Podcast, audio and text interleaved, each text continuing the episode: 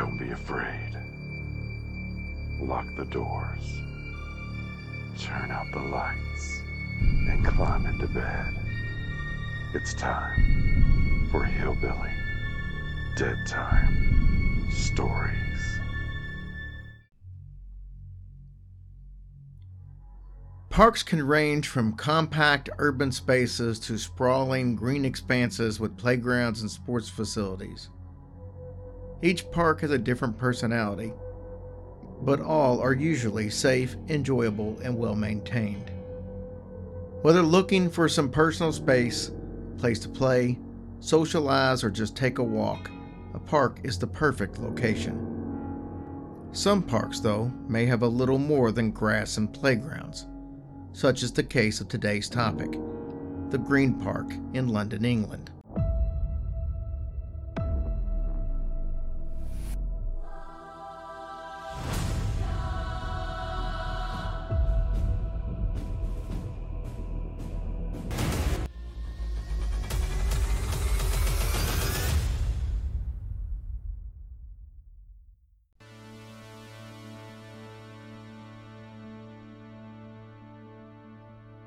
The Green Park, which lies between Hyde Park and St. James Park, has a more subdued atmosphere than its often busier neighbors, and this tranquil place offers a peaceful refuge from the city.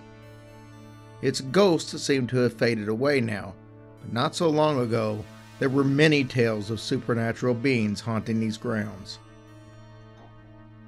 The first record of the park comes from 1554 and it was enclosed by Charles II a little more than a century later.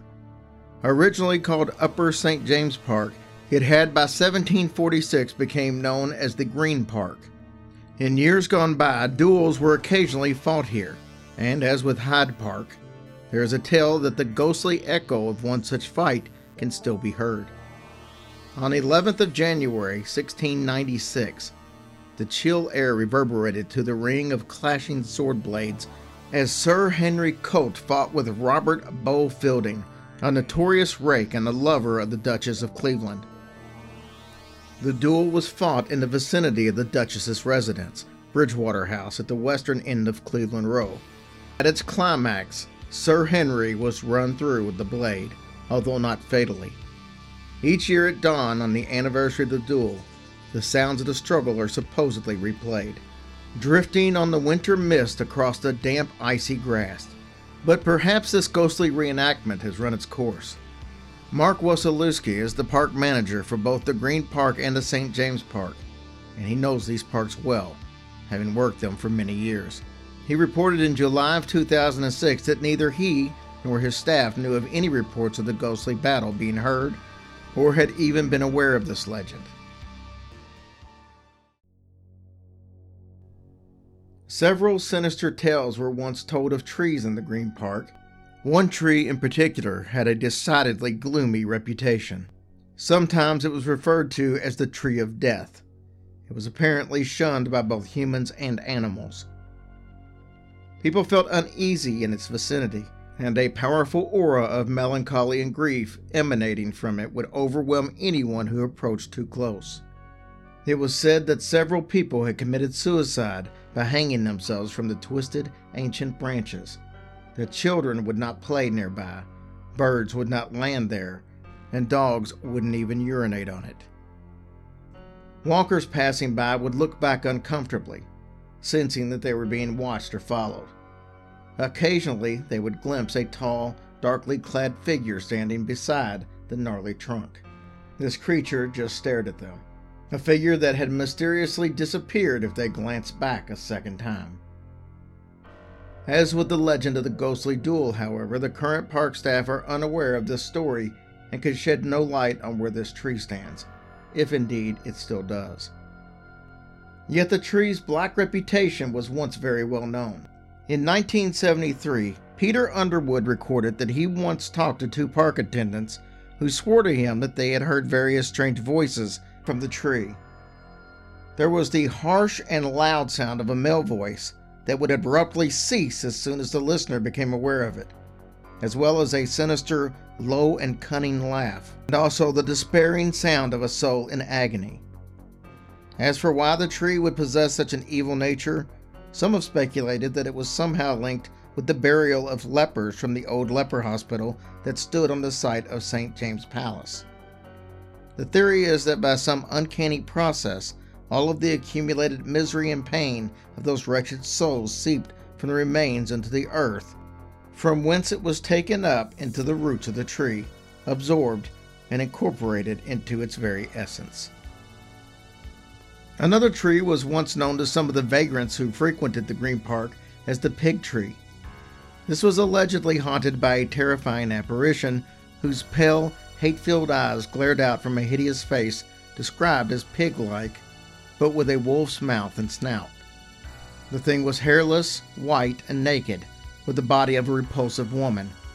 The story told was that on more than one occasion a vagrant had gone to sleep beneath the tree and sometime during the night had died, literally from being frightened to death.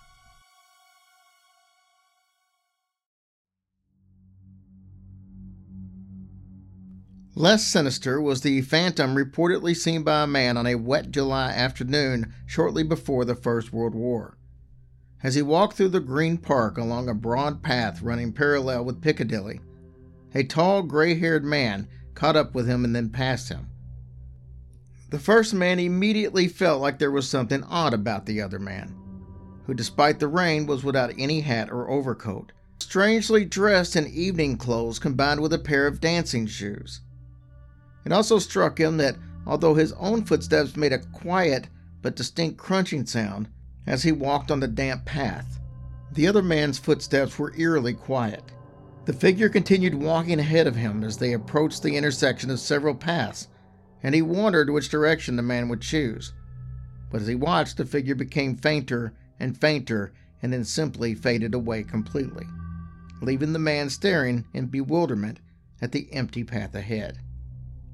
There are several stories as to the identity of this man. Some say that he was shot in the park, and others say that he poisoned himself on a bench within the park. This story began sometime around the beginning of the 20th century. Yet another old ghost story from this park concerned a certain seat reputedly haunted by a terrifying apparition. A crazed eyed old man trying to cut his own throat with a broken razor. Fortunately, most people did not see this apparition directly, but many who sat there had the uncomfortable feeling that something was glaring at them, and as a result, visitors to the Green Park learned to shun this seat. By 1920, the seat and its resident phantom had long since been removed, and today it seems that the Green Park's other ghostly inhabitants are also long departed from this pleasant oasis of calm in the midst of London.